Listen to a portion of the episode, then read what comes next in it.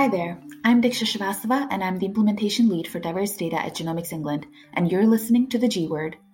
Through the conversations we have on this podcast, we hope to bring the benefits of genomic medicine to everyone. Genomics is a word that can trigger really strong responses hope, fear, anger, and there's a lot of information out there, but it's not all accessible to non experts. So we want to talk more about this word, the G word, genomics. Today we're going to have a discussion about the history of race science, the use of language, and its implications on genomics. And to guide us on this merry journey, I'm joined by Ewan Birney from European Bioinformatics Institute to help interview science journalist Angela Saini, author of best-selling books Superior, Inferior, and Geek Nation. Welcome to the G Word.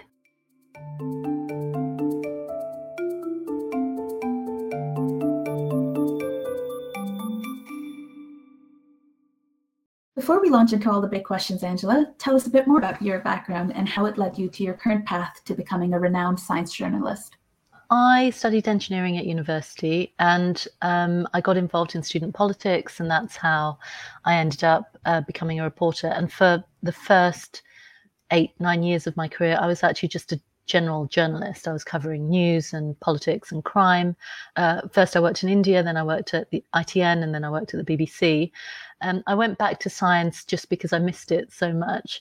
And I landed, I think, as a result of all the other kind of reporting I'd done, on wondering actually what goes on behind the scenes in science and treating it as a beat in the same way that a political reporter would treat politics as a beat, in as much as not just communicating science, but understanding the politics within it and the complicated social and ethical questions it raises, and why scientists do and believe the things that they do. Um, and I think, especially in recent years, it's become world politics the way they are. I think we can so clearly see, particularly in the pandemic, we can so so clearly see that politics and science go hand in hand. That scientists are human and they're affected by what's going on in the world around them. And um, so when I write about gender or race uh, or class or whatever I'm writing about, um, I want to understand how our ideas about human nature are affected and affect um, what's going on out in the world. That's great, Angela. And then maybe diving in one step further, what what made you pick up, you know, genetics, eugenics, race as a topic? Was there a moment where you said this is a or, or a reason, um, a, a moment for you where you're like, right, I've really got to get stuck into that topic? It's something I've always been interested in, the science of race. And I think that's partly because of why I got into journalism in the first place. So, where I grew up was a very active area for the far right. And just being exposed to that and witnessing it firsthand was one of the reasons why at university I got involved in anti racist politics. I was one of the co chairs of the anti racism committee on the student union at Oxford. So I wrote about it then. In the 90s, it really felt as though even though this was an issue high in everyone's heads in the 90s and 2000s, we thought about it, but we thought everything's getting better. We don't you know this is this is going to stop being the big problem that it used to be racism. But with the election of trump and with the rise of the far right and ethnic nationalism around the world which i you know has only become more and more acute uh, in recent years um, i thought it would be a good time to revisit that and also kind of just get clear in my head these questions of identity that I'd always had about myself. You know, my Britishness, what it really meant, my Indianness, what it really meant, um, what science said about group difference. And so I wrote Superior really, unlike my other books, for myself um, rather than for anybody else because I just wanted some clarity. And it was very cathartic in that sense. When I finished the book, I honestly didn't care what anyone, I didn't care if anyone read it and I didn't care what anyone thought about it because I felt like a huge weight that I'd been carrying since I was 10 years old had just been lifted. And whether or not the reader felt any sense of release or clarity when they read it, at the very least, I did. And, and I think in that book, you you talk about address, but also sometimes struggle with what language, what identity, what labels should we use about these these different things? You know, there's a very extreme world, maybe French world, where we just we just we just make all of these things illegal, and we just we just say it's the mm. you know the labels the labels are not useful and, and and let's walk away from them. And yet i think there's so many times where we need to express things and we need words and language. How do you think about that? And maybe also how, how has your thinking changed in the process of of investigating this and over the last couple of years the journey that you've just talked about there of yourself british indian heritage i, I don't even know what the, the way you prefer to to label uh, um, uh, these things uh, to now so what do you think about language and labels um, in this space there's been a huge profound change in the way that i think about um, my identity and this idea of labeling to begin with. I mean, I do think, given that we are one human species, we know that now, that we're so homogeneous as a species. That isn't to say that difference doesn't exist, but you know that the vast majority of what we think of as mm. human difference is cultural and linguistic. The act of categorization in science itself, I've come to see as fundamentally fraught and political. And given that these categories have to be in some way they depend on the categorizer because otherwise you know how do you come up with them and it's mm-hmm. very mm-hmm. when you have difference that doesn't exist across discrete lines when it's fuzzy then how you come up with these categories is really up to you so i think for me, what used to feel like something solid no longer feels solid anymore. It doesn't feel tangible. There's actually a wonderful book by the philosopher Kwame Anthony Appiah that um, helped shape my own sense of identity, The Lies That Bind. And the uh, Appiah is of mixed heritage. His, um, I think his mother is white English, his dad is black Ghanaian. And it means that his physical features are actually quite difficult to place. When he travels the world, people are always asking him where he's from. He's very he's, he's got very ambiguous features. And his response to this isn't to say, well, this is my identity and this is how you must think about me and describe me. What he says instead is, well, actually, this is what identity is. It doesn't really belong to you. It belongs to the person who's looking at you. Um, mm-hmm. And you don't always get to define yourself in that sense. And these labels change depending on the place and time that you're in. You can be categorized in so many different ways. Myself, um, as I write about in the book, you know, you can look at me and say brown. This is, uh, you know, a brown girl is the way that I would be mm-hmm. described in the current political climate that we're in. But you go back to, you know, 18th century naturalists, Johann Blumenbach would have described me as Caucasian because Caucasian for him meant everyone from Western Europe to North India, which would include my family. Politically, and this was true when I was part of anti-racism movements, but it's still true for my union, the NUJ, National Union of Journalists. I am a black member for them because politically, to not be white in the 80s and 90s, and but to some extent even now, was to be black. So I'm black, white, and brown, depending on where you sit, what your perspective is on the world. And that's true for most people. If you travel the world, you will be categorized differently. I live in New York now. The one question that is asked on every single form, even when I go to the library, when I applied for my library card, was Hispanic or not Hispanic. And it's a question I was never asked, obviously, in the UK, because it's not a salient question in the UK. Why would anyone ask it? But it is politically salient here in this city. So we have to understand that these labels have the meaning that they do because in the time that we're in, that's how they have come to matter. And they will always change. Who gets to be white has always changed. Who gets to be black has always changed, and it's still changing. And we may have completely different labels in the future. So when people say to me, you know, can we come up with better categories? What do you think of BAME? Right. You know, a lot of people have a problem with BAME. And I just mm. think, well, you know, as a journalist, I just use whatever is current at the time and people understand in the full knowledge that in 10 years it will be something else and that's how it will always be. There will never be any perfect labels because such a thing doesn't exist. But it's also allowed me to get a less kind of um, firm or kind of rigid sense of identity for myself. I understand that this my racial identity or ethnic identity doesn't res- exist somewhere molecular in my body. It exists out there in the world in the way that other people think. That other, other people perceive you, mm. and you must you must be um, have a an interesting experience in New York about your facial and uh, your visual features and the accent. That must yeah. bamboozle some people. is, is, that the oh. case? Do people have to uh, like like double take and and um, and explore even more. I mean, do you find that I've come to really hold myself back from exploring and and and, and mm. let the person tell me when they're ready what is important about them. Do you know what I mean? I think it's a really yeah. bad habit of of, of having to pigeonhole everybody before you have a conversation with them. Yeah. Uh, there's an extra dynamic that comes with being an immigrant, though, because I know in London, where I grew up, there's a very large South Asian immigrant population. Yeah. And it means that very, very quickly and easily people will assume me to be Indian or at least South Asian and sometimes talk to me in their local language in the expectation that I will understand them. And very often I will in New York, the interesting thing is there's a very large Hispanic population.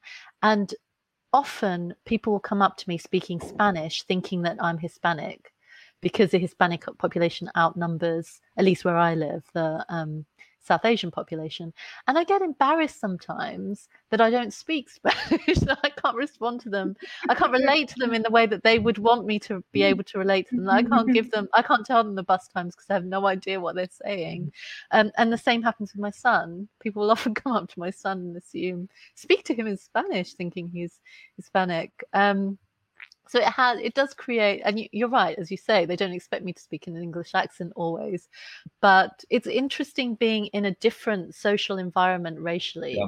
and to see how different the codes can be in these different environments because again it highlights the fallacy of this bio- biological idea of race and just as a follow-up to the categorization question within the context of genomics is there a world where you think we can use categories in a way that can benefit the historically underrepresented groups? Um, I think we have to understand what these categories are and their limitations. And I think sometimes we, very often we don't. So there are a lot of papers I get sent in which people, for instance, I, I got sent one just recently. And uh, sorry, I'm and this is coming from memory now, so the facts may be incorrect to some degree. But it was a um, a Scottish study in which researchers got samples of populations in Zimbabwe, black, white, and brown or colored. I can't remember the terminology that they use. But these are very s- small populations they were studying with regards to a certain health condition. And in the publication, the final publication, they claim to have found a racial difference in uh, this condition based on this Zimbabwe study. Mm. And when I emailed them and said, well, actually, you've only really studied people in that one particular city or particular area. And we know that health disparities along racial lines are very often, especially for the things that happen to kill us the most, don't tend you know to be entirely rooted in our bodies they're because of the circumstances and how we live diet experience you know um, circumstances. So how can you ex- extrapolate you know that study in that one place to some kind of racial generalization about the whole world? You wouldn't go for instance and do a study on health poverty in glasgow and then say you know everything about poor people everywhere in the world. That just wouldn't make any sense. And sometimes i think and they put their hands up and they said yes we should have been more clear. This is a very small sample. They had very small numbers of people and they couldn't really make those generalizations. And I worry sometimes that we do racial studies in certain environments and we assume that they'll apply everywhere. But when it comes to health, particularly, the race and health are far more, you know, it's not just about genetics, it's about so many other things, unless you're looking at a particular yeah, genetic condition. Um, so just say you did the yeah, study and, in Zimbabwe. And, even, and also, I, I totally agree that we we tend to attribute a lot of things which are driven by social environment or social structuring, mm-hmm. um, because these labels are coincident with certain visible differences and it's it's tied up with some of these visible differences, we mm-hmm. assume that that there's a, there's a you know a genetic component to to lots of things here where where really when you dig into it it's it's just not true but what i think is underlying this question is a slightly different direction is say for example in the genomics england diversity cohort where one one does want to address disparities there is some cross current here between you know these categories are meaningless or their categories are social and yet we want to address the disparities which are related to the categories mm-hmm. so are we you, you, know are we chasing our own tail here or or is it appropriate to in this case for example oversample certain groups that we feel are not represented well enough in the in the databases i think that's that's a, a very practical question um, uh, at the bottom of this categorization, trying to when we use categorization to try and address the disparities due to categorization, if you see what I mean. Yeah, and I know this is something you grapple with every single day in your work, and it must be very hard. Because you're right, it isn't the case that you know genetic difference is uniform. You know, it's not that you know you have a baby and they won't be genetically related to you. They are. Yeah. So the, there are patterns there. Um, they're not racial. You know, they don't run along racial lines in the way that in that big color coded racial way, but they they are there. So how do you get diversity into your studies when the only language you have to describe diversity is a racial one? Yeah, yeah. And that is the fraught area here. I wonder sometimes if when it comes to race, we could just think about race the same way that we think about that we used to think about class. You know, a hundred years ago or more in the British eugenics mm-hmm. movement, it was actually quite common for people to think about those at the very bottom of the socioeconomic spectrum as being genetically different from from wealthier people. Mm-hmm. Um, that they yeah. were a kind of residuum. They had genetically more criminality. They were less intelligent. They were more indigent. All of that, um, and we don't think about class in that way anymore. Obviously, it would just be ridiculous to think about class in that way. So, why can we not make that same mental leap with race? Why can we not see that this is a category in which people may exist over generations, um, but many of the problems that we perceive or the disparities that we see out in society, the differences that we notice, are not because of some underlying quality that's inside their bodies. And I don't see any reason why we can't do that. It should be possible to do that but it's that muddiness and that we become so familiar with not thinking about the categories in that way that I think makes it harder and harder. But theoretically, I feel does, like we should be able to make that leap. Does your experience in India with caste, which hmm. is sort of somewhere between, it's not quite, you know, it's a very Indian process, right? I mean, it's a very hmm. societal. To what extent does the does the structuring in Indian society give us a different perspective on this, or is it just another society with another very complicated social structure? It's quite interesting, I find, thinking about that example. Yeah, and actually, it was it was a question. Caste was a very fascinating question for scientific racists and eugenicists as well in the 19th century and early 20th century. They were mm-hmm. obsessed with the Indian caste system because for them this represented a society in which the principles of racial segregation were really made real you know through this this mm-hmm. cultural system in which there were there are there are still or you know less than there used to be there were these very strict taboos around intercaste mixing, certainly intercaste marriage. And there's still, you know, even to this day, there is still some taboo around people marrying between castes and having relationships between castes, um, which has created these so-called endogamous groups, um, you know, communities yeah. in which everyone is intermarried. And sometimes that does cause, cause genetic problems as well. We've seen for ourselves when you have a small group of people in which everyone is marrying each other you do get a higher likelihood of mm. certain genetic conditions playing out. You see that in the Parsis of India, they have a higher incidence of certain cancers. So I think there is a parallel there between race and class to some extent, because there are social taboos yeah. here as well as um, a perceived kind of deep rooted difference in how people are seen to be, but also how they look. There is some sense that you can tell someone's caste also by looking at them by their skin color or their size and, and other things, although that that's quite fuzzy. Um, and what I found really interesting is that when I interviewed some prominent Indian geneticists, they felt that caste was genetic, that there were certain traits that certain castes shared that made them better at certain jobs. they were somehow suited to them, which mirrors the prejudices within the country itself. What we do know is that as um, caste barriers are broken down in India, you know, the government has tried very hard through reservations and affirmative action to encourage people, despite the taboos and the huge amount of prejudice, to do other jobs. Well, lo and behold, they do those jobs just as well as anybody else. You know, within my family, which was my dad's family was designated a martial race, the Sainis. They, they were warriors. Um, my dad's family were all in the military. Well, none of us are in the military. Well, very few of us are in the military now. And we're doing just fine. We're doing all kinds of different things. So it's really, I do find it interesting that we attach these very fixed ideas to certain groups of people based on the social circumstances. What we have to remember is it happens everywhere, obviously. And I think the other thing that you bring out in your books, and, and as you did in the intro, is that scientists are human. So scientists come through these systems, scientists grow up in a system. These things are quite deep and inherent in the way people are brought up, taught, expect to behave, and these things. And so I, in some sense, I think it's no surprise that the sciences that study these areas get dragged by the societal processes around them, and not just dragged. In some sense, they've well, in, in the case of eugenics and other things, you know, the science almost came about to support the justification of some of this as well.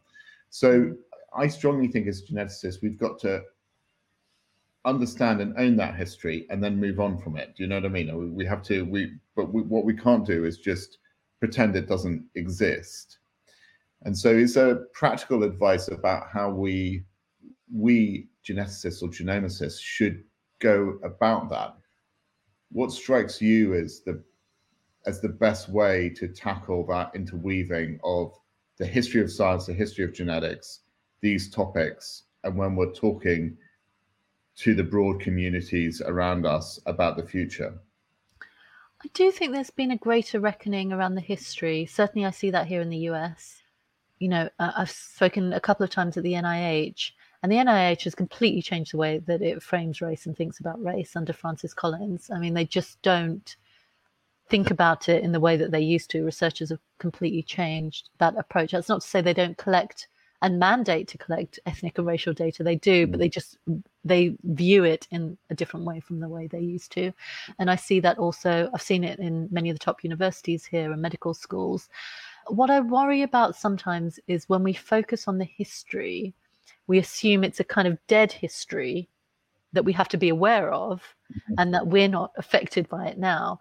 Well, society remains biased, it still has prejudices there are still demographic problems within genetics and genomics. And to imagine that, you know, that we are somehow supremely more enlightened than people were even 50 years ago, I think would be a huge mistake.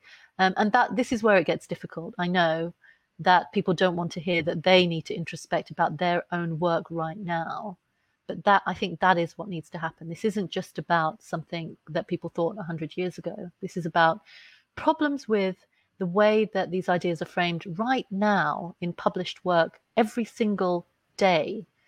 Um, mm-hmm. I still see problems with when people, you know, use racial categories, never defining them, you know, never having any kind of mention there in the abstract or the paper itself about what they actually mean when they are using these racial or ethnic categories, just assuming that they're biological without any kind of interrogation of yeah. of that. And that's how race science lives on into the present.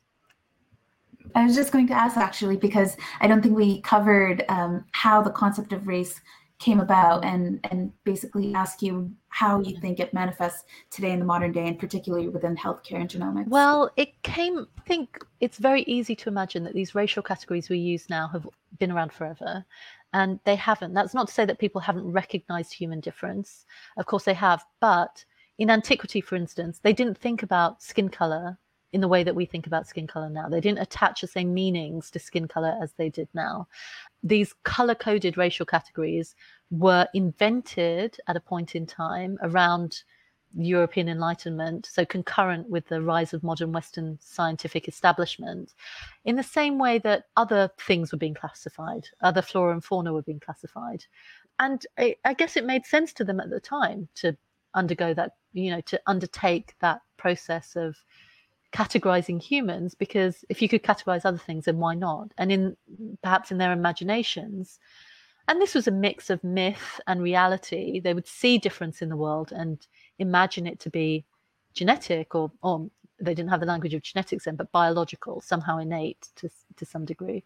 But there were there was a lot of debate even then in the 18th century about how many categories there were, how this division should take place, um, loads of different ideas. The fact we landed on skin color, I think, reflects a politics of colonialism and slavery at the time that was already in the social world starting to marry blackness with slavery. So I was in New Orleans the other week, and there's a wonderful historical museum there. And in that museum, they have this um, French code noir, black code. And this was a book, a very thick book, that told people how they had to behave based on their skin color. And um, at the beginning, when that Code Noir was first written, it was just to apply to slaves. Over time, though, it came to apply to all black people. So you can see already in that time, we were moving away from thinking of um, slavery as a condition in which anyone could be held to slavery as a condition yeah. particularly associated with blackness. And then when you associate slavery with blackness you get a sense of superiority and inferiority between people and then you start then you get this emergence of ideas around well are these people naturally subservient? Are they naturally subordinate? In the same way that men women in european thinking were seen to be intellectually subordinate and naturally subordinate to men in this patriarchal system so that was feeding into the classification that was being created. And it stuck because the politics allowed it to stick, obviously. So rather than challenging it, what you get in the 19th century, which is really the peak of all of this, when these ideas become firmly embedded in scientific thinking, or at least Western scientific thinking, is people doing the believing the most incredible things like black people have denser bones or that they have thicker skin or they they don't feel pain in the same way. Because all these political and scientific ideas by now had completely meshed together and formed this kind of solid whole in the scientific imagination. And we still live with the consequences of that to this day. It's become so difficult to extricate ourselves from it but even now, well intentioned, good, you know, anti racist scientists can't help but wonder in the back of their minds, well, is there something to this here? There must be, because we've lived with it for so long. You described that very well. And I think another complication that I've noted is that scientists also use this everyday language, so European, European American, African American. So it's very everyday language mm. And then we use that same phrase for something that we publish in a paper, which is in fact sort of vaguely it is associated with with the boxes that people tick, but it's not the same thing. You did something different um, when you group these people together. You did something with a with um, you know principal components is the classic, and it's not the same thing. And we don't really we don't really talk about it. We need a shorthand for this group, so we use this shorthand, which people and it's this this is this reinforcement or this bolstering of some of these ideas that keep on happening, and it it I mean I think we've still, as you say, it's not it's not merely what we did as a scientific field in the past in in the birthplace of genetics and eugenics it is still how we write some papers now, and I just don't think it's helpful. Um, so, as you said, we've got to have introspection as individuals, but we've also got to have introspection, I think, as a field to get over this, um, uh, to get through this. It uh, frustrates me, as you can see. Yeah, I know. But I wonder, I would love to know why you think that persists, why that introspection doesn't happen to the degree that it should, especially now. I, that's a good question. It's kind of r- rather meta question. Um, I think for many scientists and many clinicians, I think we should also touch on, and you mentioned this with Zimbabwe about there's sort of basic research and then there's also clinical research in this space as well. And sort of for a number of people, it's not the main thing they're trying to do, and it's not the main thing in their their, their forefront. And my my colleague, uh, colleague Aylwyn Scally comments that human geneticists are not very good human population geneticists. So they keep on writing all these things, which you know the population geneticists. Well, that's you know leave that one behind. That's that's clearly rubbish.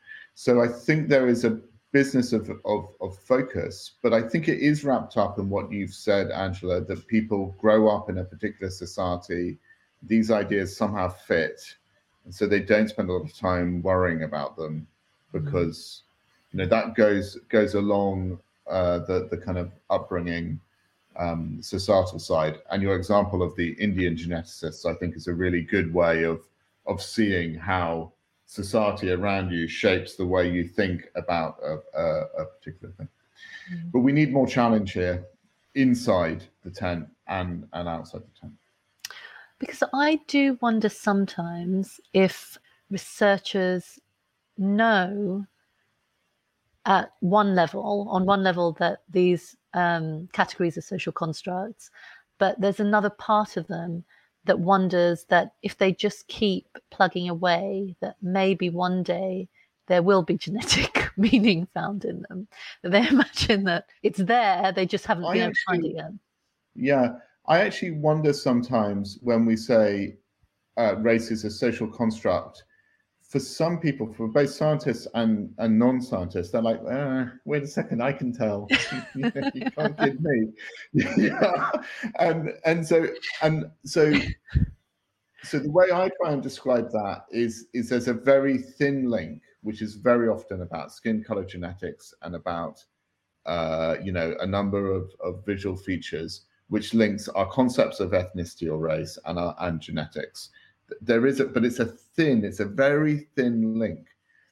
And i think that's more helpful because i think another that's the other thought in the people in the back of people's heads which is you, you know who's who's killing who here? I mean as you know it, human genetics and, and human population is so much messier. It's, it's so messy that these kind of crazy big categories, there is no categorization. It, it, just doesn't make sense at all. And somehow we need to get that a little bit deeper into our curriculums in many, many places, I think, to help people break break these things up. But I appreciated reading your book for those and also for this this sort of outsider challenge you that you bring, I think, to the to the science perspective as well. So those are those for, for the people on the podcast. I highly recommend Superior and Inferior. But I think we've got a long. I I, I think it's uh, it's quite a long journey um, uh, to come here. And then just bringing this back to Genomics England, I know that you know as an organization it has these practical questions. I mean, it's really practical things. What, what how do you what do you call the PCA plot blob that is in the middle that largely corresponds to white British people because people who you, you, you, know how how how what you know what English words do I use for this for this thing? So there's a lot of practical questions for Genomics England, both internally and also in interacting with um, the communities across the UK. Um, so I don't think this is a finished um, article. No, absolutely. And I can imagine it must be difficult to kind of navigate this and and land on a language that doesn't perpetuate the same problems, um, but allows people to conceptually look beyond um, the way that they they always have. And I do. Th- I mean, fundamentally, I think, and I would say this as a journalist, it's a matter of narratives. It's just about the narratives we have around race yeah. that make us channel our thinking in certain directions. And it is possible to to change those narratives because they changed around class. You know, I, I come back to this. If the fact that in a century we changed the way that we think about class, we don't think about it, or at least we tend not to think about it in a biological way, means we could do it with race. But I guess it's harder um, because, like you say, there are these kind of very fuzzy but real visual cues here. Um, yeah, and yeah. we're so well trained from a very young age to pick up on them. I remember when I first lived in India and I went to rent a flat, you know, because of the horrible colorism and prejudice in India, um, I was told to fill in my skin shade. And I really didn't know what to put in because I just thought, well, am I not brown like pretty much everybody else in this city? I didn't know what to put. And it was my rental agent who said to me, no, you have a certain shade and they have a language for those different skin shades in mm-hmm. India that is completely recognizable if you've lived there your whole life. You will know exactly what that color is. And he was the one who said, Okay, Angela, you're wheatish. You put down wheatish here, and that is your official skin shade so that you know from now on. Um, so it just goes to show that, you know, like you say, depending on the society that you're in, you're trained to pick up on the differences that are socially salient in that environment. And once you've done that, it's very difficult then to live your life without constantly thinking about them and mm, categorizing yeah. people when you meet them. Um, and that goes for scientists too. You know, like we're just humans yeah, like everybody else. Yeah, no, definitely, and and that I think goes also to, yeah, just trying to step back sometimes and give people space to sort of define themselves using their own not not not only their own words but their own time. You know you don't I, I, I do think this business of having to i mean that's the kind of meta thing. Having to like put people's into categories before you can listen to them is a very odd when you think about it it's a very odd kind of uh, uh, process so I think this is a perfect time to ask a, a, question to both of you, actually, as this can obviously be a pretty uncomfortable topic to broach, especially with uh, organizations and institutions. So, how would you recommend working with institutions who are interrogating these issues internally um, without necessarily alienating them and making them feel that that guilt that often is coupled with um, these discussions? Gosh, I'll let Angela start with that one. Um, I, I, have seen this a little bit firsthand because the last couple of years I've been working with some museums and scientific institutions, sometimes at the board level, um, around issues like this. And it is very, very hard. Um, sometimes there are blind spots um, that, when they're pointed out, people can be quite defensive. Um, and what I've learned, and I hope nobody judges me for this, is I just learned to tailor my language depending on the audience that I'm with um, just to make sure that I get as much progress as possible in the spaces that I'm in. Um, so there are some phrases that people uh, immediately make some people put some people on edge, like decolonization. that, that is a phrase that in certain museum spaces I can't use because immediately, it, you know, leaving aside what that actually means in practice, people will not want to hear about it. But if you say it, for example, as contextualizing the past, or presenting more you know broad histories or more accurate histories then suddenly it's a lot easier to have those very same conversations um, it kind of reflects the age that we're in that phrases that shouldn't be toxic or ideas that shouldn't be toxic. For example, here in the US, there's a huge backlash at the moment against so called critical race theory, which really is just the social scientific study of race and racism and what it means. It's really absolutely fair and legitimate that, this should be studied and understood. Um, but there's a huge movement against it in some states um, because they see it as threatening to their sense of self, their sense of identity, what it means to be an American, their pride in the country. Um, and so, how do you make progress in a situation like that? And I think it's um, as much as it may hurt sometimes, we have to try and meet people in the middle and make progress that way. But I've seen it happen. I think it is possible to make it happen. I think that's incredibly um, pragmatic.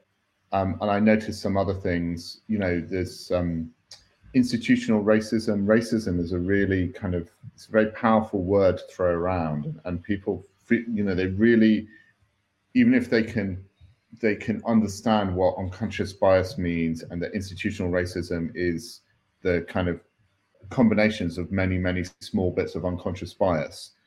Actually, talking about it with using the race, using the word racism, people feel very attacked and they can get very defensive. I, have definitely seen that. So we keep on coming up with new bits of language, and uh, you know, the Lammy report had this disproportionality um, kind of phrase. It's like a new way of talking about unconscious bias and, and, and these things. So it's a new language, a new way of of um, uh, of exploring this.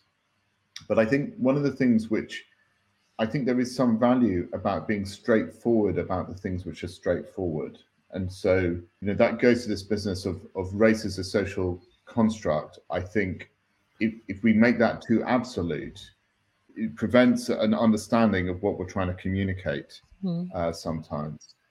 So that's why I, you know, I like to use also bring in things like skin color and make analogies with hair color and these other things or height uh, sometimes. That helps, I think, people put some of these things that they know because they see it into into a better context but you know both as a, as an individual i think the hardest thing to to really tackle is not the the the conscious and the deliberate conversations.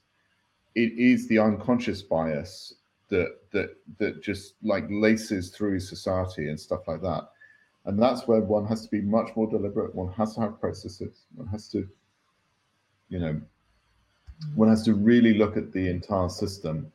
And i have come to value those processes as well as part of the kind of aspect of of shifting the unconscious bias problem that exists in many places. And of course, we also have this headache in um, in gender, gender roles in work, gender roles in meetings, uh, all of these things.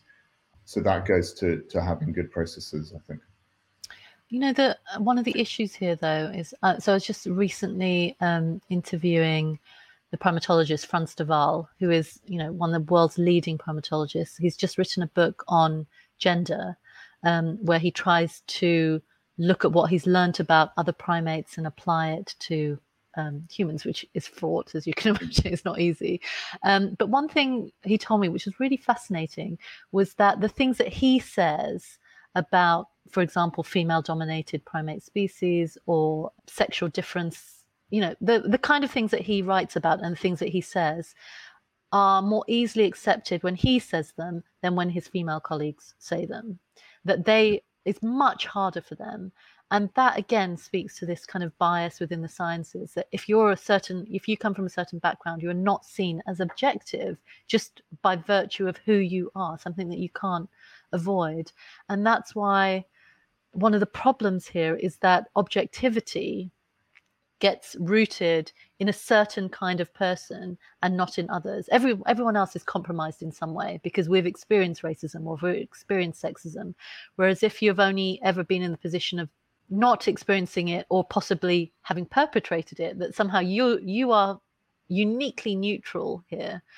And that is why yeah. I have to work so much harder sometimes to make the case that I make because um, people don't believe me as easily. This is why I rely so heavily on examples and data. I give, you know, quite solid examples when I'm giving talks because if I don't, people will just turn around and say, "Well, you would say that, wouldn't you?" What you know, that's exactly what we would mm-hmm. expect. I, I think that's it's both awful, Angela, and it's also. I mean, I'm sure that's true, and um, and it's one of those kind of weird meta problems as well that was somehow we're still talking with the same biases even inside of science, if you see what I mean. Yeah.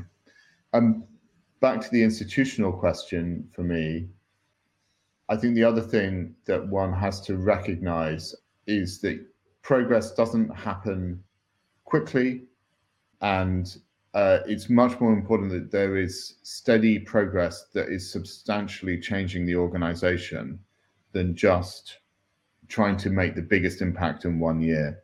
So we, we I do think we need to think about this in a in a multi multi year multi individual uh, way. I want to thank both of you. You've really amplified the power of language and given us a lot to think about here at Genomics England and as well as at the Diverse Data Program. So thank you so much, and we'll continue to fight the good fight on our end. Thank you. Wonderful.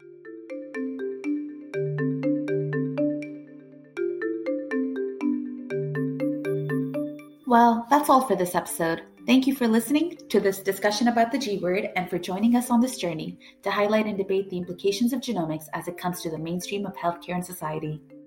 You can find out more about Angela Saini and her work at angelasaini.co.uk and discover all her brilliant work. If you have any views on these topics or have a person in mind you would like us to interview, do write to us at podcast at genomicsengland.co.uk. Remember to subscribe to the G Word on Apple Podcasts, Spotify, or wherever you listen, and that if you've enjoyed listening, giving us a five star review really helps other people find out more about the series. We appreciate your support very much. Until next time, I'm Diksha Srivastava, and see you on the next episode of the G Word.